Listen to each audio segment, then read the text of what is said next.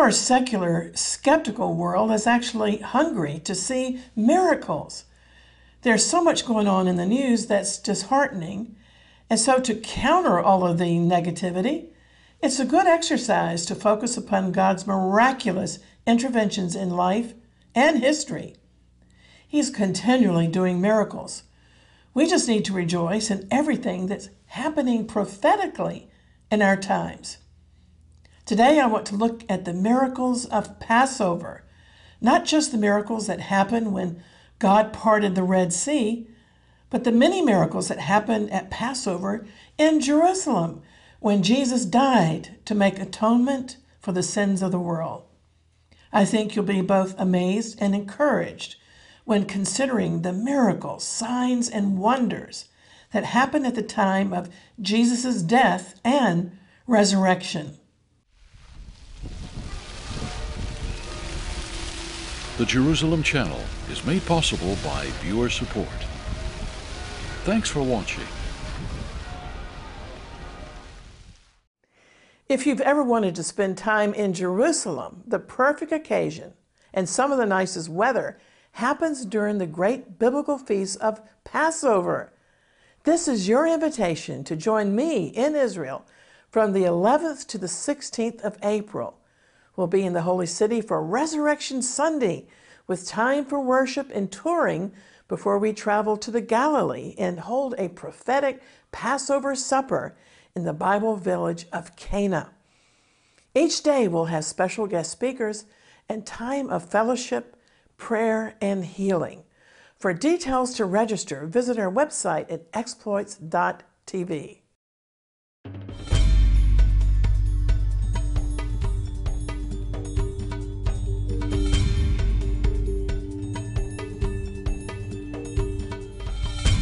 Shalom, I'm Christine Darg. I love to talk about miracles because faith should be contagious. And we need to keep our minds open at all times for God to do wonders in our lives. It's been said that miracles happen every day. We just need to open our eyes to perceive them rather than living in an atmosphere of unbelief and negativity. David Ben Gurion famously said in Israel, to be a realist, you must believe in miracles. And it's no coincidence that miracles happen to those who believe in them and who hope for them. I'm excited today in this broadcast to talk to you about the miracles of Passover that happen both in the Hebrew Bible and in the New Testament. And I hope your faith will be encouraged and strengthened to believe for great breakthroughs and turnarounds in your life. Some people think a miracle is only a miracle if it happens suddenly, but miracles can grow slowly, fueled by our faith and patience. For example, in the healing ministry, there are sometimes instantaneous, miraculous healings, and that's so exciting. But there are healings gradually accomplished through faith and patience and perseverance, not letting go of God's promises.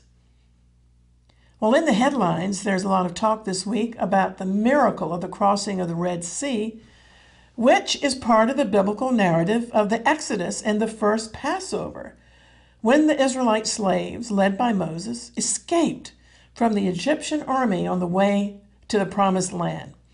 As Moses held out his staff, the sea was parted by God. Then the Israelites passed through on dry ground, followed by the pursuing Egyptian army. But the army was destroyed when the sea came crashing back upon horse and rider. In recent years, there have been all sorts of claims that Pharaoh's army's chariot wheels have been discovered at the bottom of the Red Sea. The miracles of the first Passover included all the supernatural plagues that God brought as judgments against Egypt, such as the river Nile turning to blood, and the plague of terrifying thick darkness over the land. The tenth and most severe plague was the wholesale death of Egypt's firstborns, while the Israelites were kept safe, sheltered under the blood of the Passover lamb painted over their doors. Fresh research detailed in books and films considers the possible routes that the Hebrews took to the Red Sea when they departed Egypt. And we're learning new extra biblical evidence that the Exodus really did happen. As exciting as all of this is, we mustn't forget, however, the miracles of Passover in the New Testament when Jesus died to make atonement as the world's Savior. Back in Egypt, in the book of Exodus, darkness covered the land for three days. And in the New Testament, darkness covered all the land from midday for three terrifying hours while Jesus was dying. One of the biggest miracles of Passover is that the Messiah died according to the plan of God at that specific appointed time, Passover. God's purpose was announced in prophecy in the Hebrew Scriptures. Even the particular manner of the Lord's death was foretold and accurately described in Psalm 22 and Isaiah 53. You see, Jesus fulfilled many types and shadows of the Passover festival, including the holiday of first fruits, when he was raised on Resurrection Sunday as the first fruits from the dead. In fact, every one of the sacrifices in the Hebrew Bible typified Jesus the Messiah. The Passover or Paschal sacrifice was a type of the Lord Jesus as the Lamb of God. The Paschal lamb had to be a male without spot or blemish, and not one of its bones could be broken. Jesus fulfilled this picture in every detail. As the Israelites in Egypt applied the blood of the sacrifice by faith to their doors, so today believers apply the spotless blood of Jesus, the Messiah, by faith to the doorposts of our hearts. In the New Testament, the Apostle Paul declared in 1 Corinthians 5 7, Messiah, our Passover, has been sacrificed for us. Well, many supernatural events took place during Passover week when Jesus died as the Lamb of God. And scripture makes it clear in Acts 2:23 that Jesus was delivered up into the hands of lawless men to be put to death. But those events were carefully coordinated by God's deliberate plan and providential foreknowledge. Let's read the account of the supernatural events surrounding the death of Jesus at Passover. And I'm going to read from Matthew chapter 27 in the New Testament. And I'm going to start with verse 45 when Jesus was dying on the cross. It says, Now from the sixth hour, which was high noon, there was darkness over all the land until the ninth hour. That's three o'clock in the afternoon. Think about that. It should have been broad daylight in the springtime. And yet it says a supernatural darkness covered the land.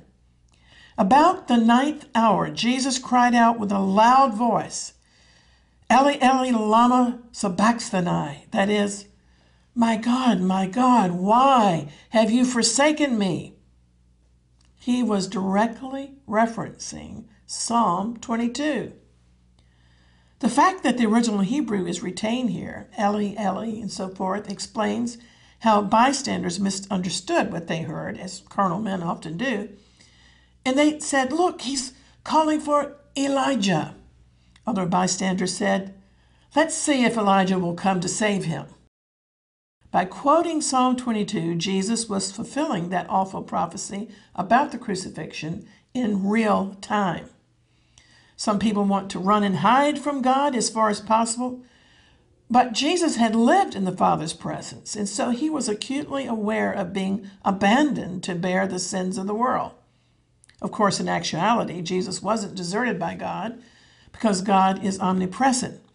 But at that time, the Messiah, who knew no sin, became sin on our behalf, as the Apostle Paul explained in 2 Corinthians 5.21.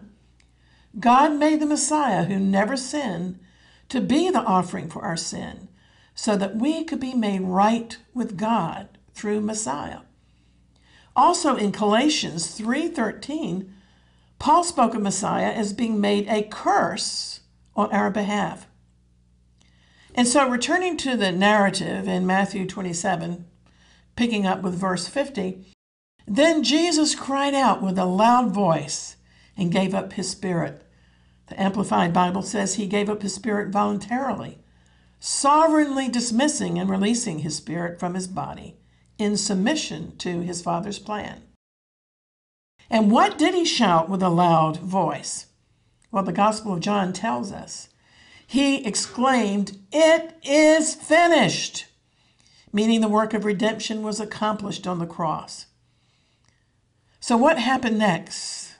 Verse 51 of Matthew 27 And at once the veil of the Holy of Holies in the temple was torn in two.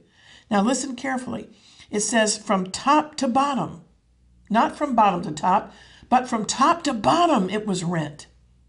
That's supernatural. Also, the earth shook, an earthquake, and the rocks were split apart. Verse 52. Now, this is an amazing verse and one that has always captured my imagination. And the tombs were open, and many bodies of the saints, that's God's people, who had fallen asleep in death, were raised to life. And verse 53 says, And coming out of the tombs, listen, after his resurrection, they entered the holy city, Jerusalem, and appeared to many. Verse 54 Now the Roman centurion and those who were keeping guard over Jesus, when they saw the earthquake and all the things that were happening, they were terribly frightened and filled with awe and said, Truly, this was the Son of God. Hallelujah. Now let's look at these signs and wonders. Jesus had been charged by the religious authorities as a blasphemer and an impostor. Yet God set his seal upon Jesus, not only by resurrecting him from the dead, but at his death, darkness covered the land. The thick temple veil was torn in two, an earthquake split the rocks, and graves flew open. All these signs and wonders the darkness, the torn veil, the earthquake, the burst open graves these all constituted divine validation of Jesus as Messiah. The darkness at noonday over all the land of Judea was supernatural. Because you see, a solar eclipse never continues for three hours. This darkness was engineered by the same providence that plagued the Egyptians with total darkness in Exodus chapter 10. While Jesus was on the cross, darkness expressed the moral anguish of spirit that he was enduring for sinners. In those three dreadful hours, he took on himself punishment for all of our offenses, past, present, and future. It can also be said that the darkness expressed the spiritual warfare going on of the powers of darkness arrayed against Jesus, who is, after all, the light of the world and the Son of righteousness. The darkness also served to interrupt the bystanders' ridicule and mockery. Now they're struck with terror, and we have a scene of public bewailing. Luke's account in chapter 23 informs us that the crowds who had assembled for the spectacle returned home beating their breasts, literally striking their fists against their chest as an expression of sorrow, anger, or woe. Now let's consider the earthquake, a portent from the earth. In my research, I learned that travelers have observed marks of extraordinary convulsions in the rocks of Jerusalem. Fissures reportedly lie across the natural cleavage. Though earthquakes are produced by natural causes, yet they're also under the control and direction, of course, of God.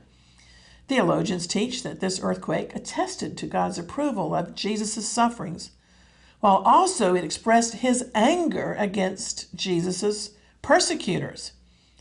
For example, Amos 8 8 in the Hebrew Scriptures is the Bible verse that speaks of the earth trembling and everyone mourning because of their evil deeds.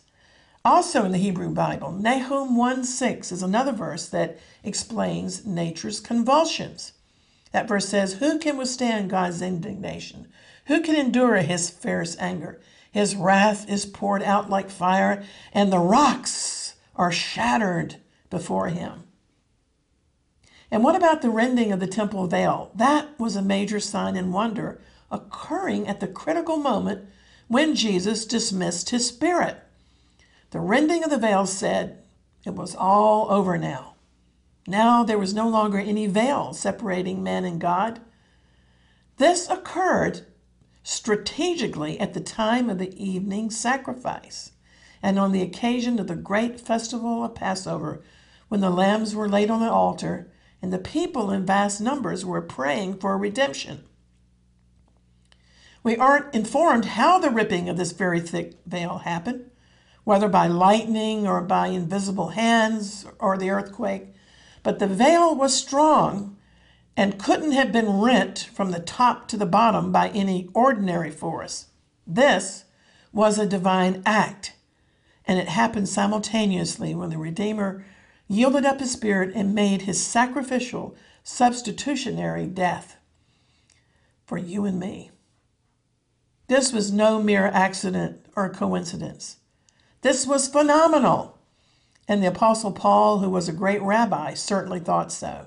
In the New Testament, Paul regarded the rending of the veil of the temple as emblematic of the rending of the Lord's body Jesus' sacrifice opened the way of access to God for guilty sinners and opened to all who believe the way into God's presence through the merits of Messiah. The torn veil also signified the revealing and unfolding of the mysteries of the Hebrew Scriptures because Jesus is a picture of God's mercy seat. He's that Ark of the Covenant who contains in his heart the unbroken tables of the law he is that precious golden pot of incorruptible manna that the Israelites gathered in the wilderness and kept as a memorial. He is the very bread of life from heaven, and God didn't allow his body to see corruption, but raised him from the dead. So we can conclude that the veil that separated off the Holy of Holies was torn in two from top to bottom, signifying that the way of access to God was now open to all believers. And what about the other signs and wonders? Well, then, this is extremely important. The commentaries tell us that the opening of the graves in Jerusalem and the Lord's own resurrection signify that Jesus has won victory over death. The opening of those graves was the harbinger of the general resurrection of the dead in the future. The tombs that were shattered by the earthquake doubtless continued to lay open throughout the Sabbath day while Jesus himself lay in the tomb. And this is interesting because Jewish law strictly would not allow any attempt to touch or to repair the graves on the Sabbath.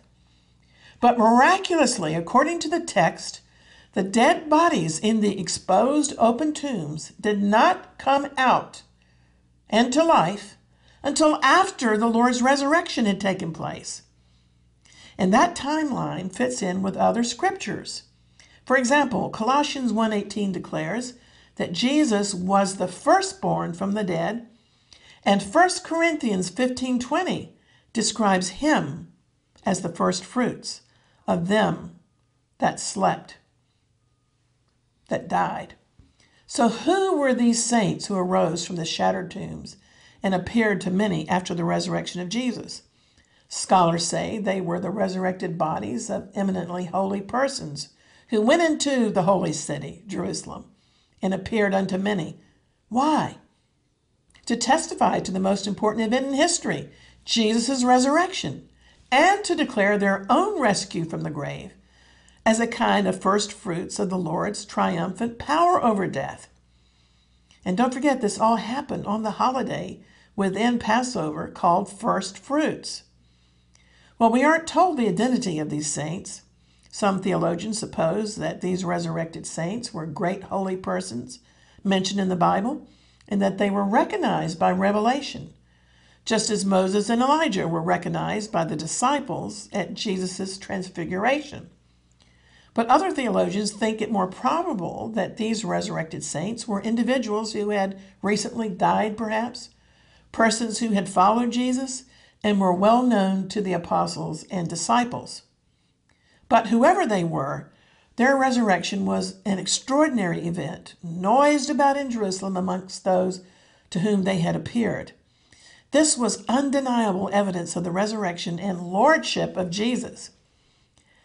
As stated in Matthew's account, these saints appeared to many in Jerusalem, but there's no indication that they continued in the company of the apostles and disciples because they were undoubtedly raised to immortality. And so they accompanied Jesus in his ascension to heaven. A fact that's alluded to in Ephesians chapter 4 and verse 8, which says that when Jesus ascended on high, he led a host of captives with him. So the fact of the Lord's resurrection was also verified by the resurrection of these saints who went to glory with the Lord. Thus, just as the rending of the temple veil intimated that the entrance into the most holy place, a type of heaven, was now laid open to all nations, so the resurrection from the dead of a number of saints demonstrated that the power of death and the grave were broken.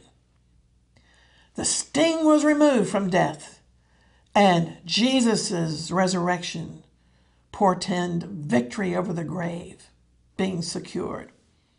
There were many other wonders at this totally unique Passover in Jerusalem, unique because of the Lord's death and resurrection during the festival. Other events that were so supernatural. A dream was given as a warning to the wife of the Roman governor, Pontius Pilate, who condemned Jesus to be executed. We're all created with a free will, but God in His mercy allows us to be warned so that we might choose to do the right thing. And Matthew 27 19 informs us that while Pilate was actually sitting on the judge's seat, his wife sent him a message saying, Don't have anything to do with that innocent man, Jesus. For she said, I've suffered a great deal today in a dream because of him. Another sign and wonder, also at the cross over the Lord's head, was written an inscription in Hebrew, Greek, and Latin which said, Jesus of Nazareth, King of the Jews. The religious leaders were mortified by this description of Jesus' crime, and they tried to convince the Roman governor Pilate to change his wording on the sign. But Pilate said adamantly, What I've written, I have written. That meant that for the record, there was a distinct recognition of Jesus' kingship over the Jewish people despite their rejection of him at that time and despite the deeply humiliating circumstances. But his kingship was billboarded as fact for time and eternity. Another wonder, which is recorded in Luke 23, was the conversion of one of two criminals crucified with Jesus, one planted on each side of him just to make his public execution even more humiliating. Now, these criminals weren't just petty thieves, they were robbers who probably belonged to one of the bands of robbers that haunted the mountains of Judea in those days. But now Providence arranged that they both had the opportunity to observe the majesty of Jesus and to hear his powerful words, such as the Lord's Prayer for his executioners Father, forgive them, for they don't know what they're doing. One of the criminals who hung there heaped abuse on Jesus, saying, Are you not the Messiah? Save yourself and us. But the penitent thief said, This man has done nothing wrong like we have. And then he said, Jesus, calling him Lord, remember me when you come into your kingdom. Those were miraculous words that could have only been spoken by the Spirit of revelation. Perhaps the thief at one time had been taught truths, but had fallen in with bad company. But now he had spiritual eyes to see just who Jesus really was. You see, one day, and I believe it's going to be soon, Jesus will come into his kingdom exactly as the penitent thief prophesied. In the future, at Jesus' second coming, a prophecy will be fulfilled that the angel Gabriel gave to Jesus' mother Mary in Luke 1 32. Gabriel told Mary that her son will be given the throne of his father David, and he shall reign over the house of Jacob forever. Well, Jesus reassured the penitent robber by saying, Truly I tell you, today you shall be with me in paradise. The thief's faith had saved him at the last minute. Think about that. He was never baptized, but his faith saved him, and he was given great hope during his torture and suffering. Think also about the confession of the Roman centurion at the place of execution. At first, according to Luke's gospel, the soldiers had mocked and reviled Jesus. But after all these wonders, now they feared exceedingly, and the centurion in particular, because he made a true confession, saying that Jesus was a righteous man, and exclaimed, Truly, this was the Son of God. And Mark 15:39 gives us extra insight. It tells us, "And when the centurion who stood there in front of Jesus saw how he died, he said, Surely this man was the Son of God." The Gospel of Luke tells us that the Lord's last words were, Father, into thy hands I commend my spirit. And this he uttered, his last words, with a loud, great voice. Then immediately he yielded up his spirit and breathed his last. He dismissed his spirit before the soldiers could break his legs to make him die quicker. This is because, as a type of the Passover lamb, none of his bones could be broken.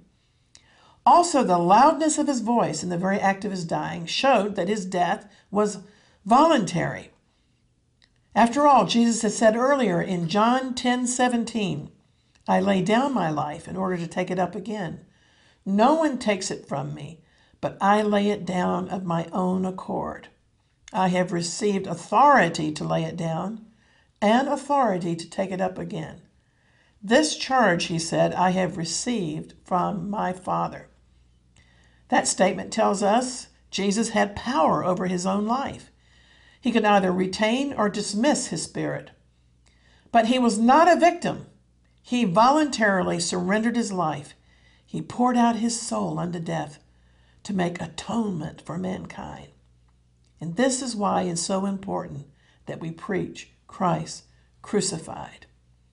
The gospel of Christ crucified vindicates itself as the power of God and the wisdom of God. All of these wonders at Passover should demand our allegiance and faith in the Lord's merits for salvation, and we should be eternally grateful. The same God who was active in all the miracles of the Bible recorded these Passover details for our own admonition. So today I'm praying for you to have eyes to see, like the penitent thief had spiritual eyes to see, that we're all sinners, but we can say, Lord Jesus, remember me when you come into your kingdom.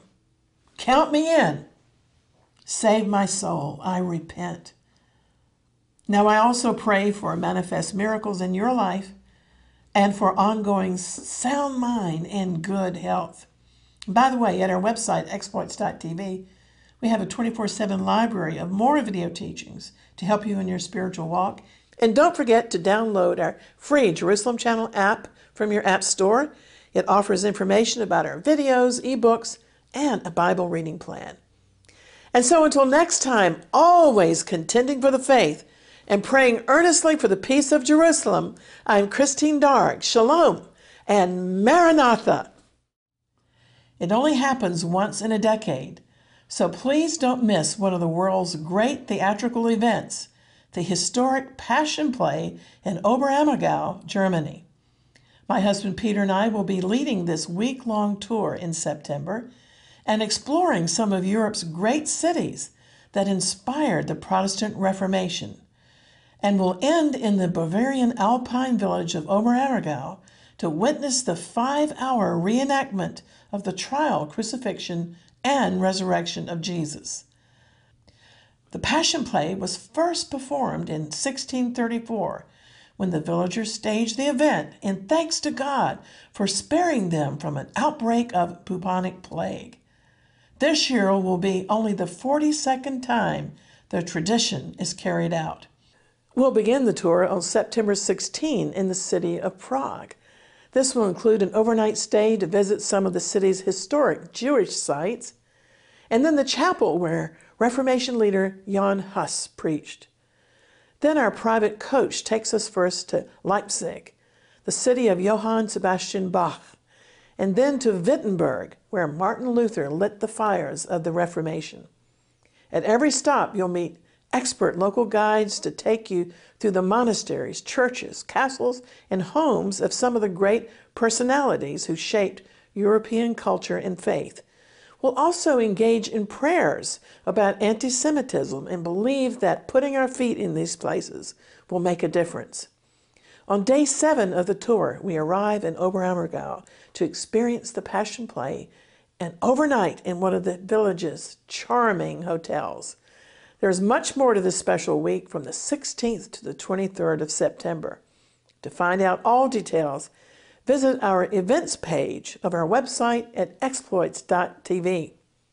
We do have very limited space left, so please book early, and we'll look forward to spending a great week together. Hope to see you in Oberammergau.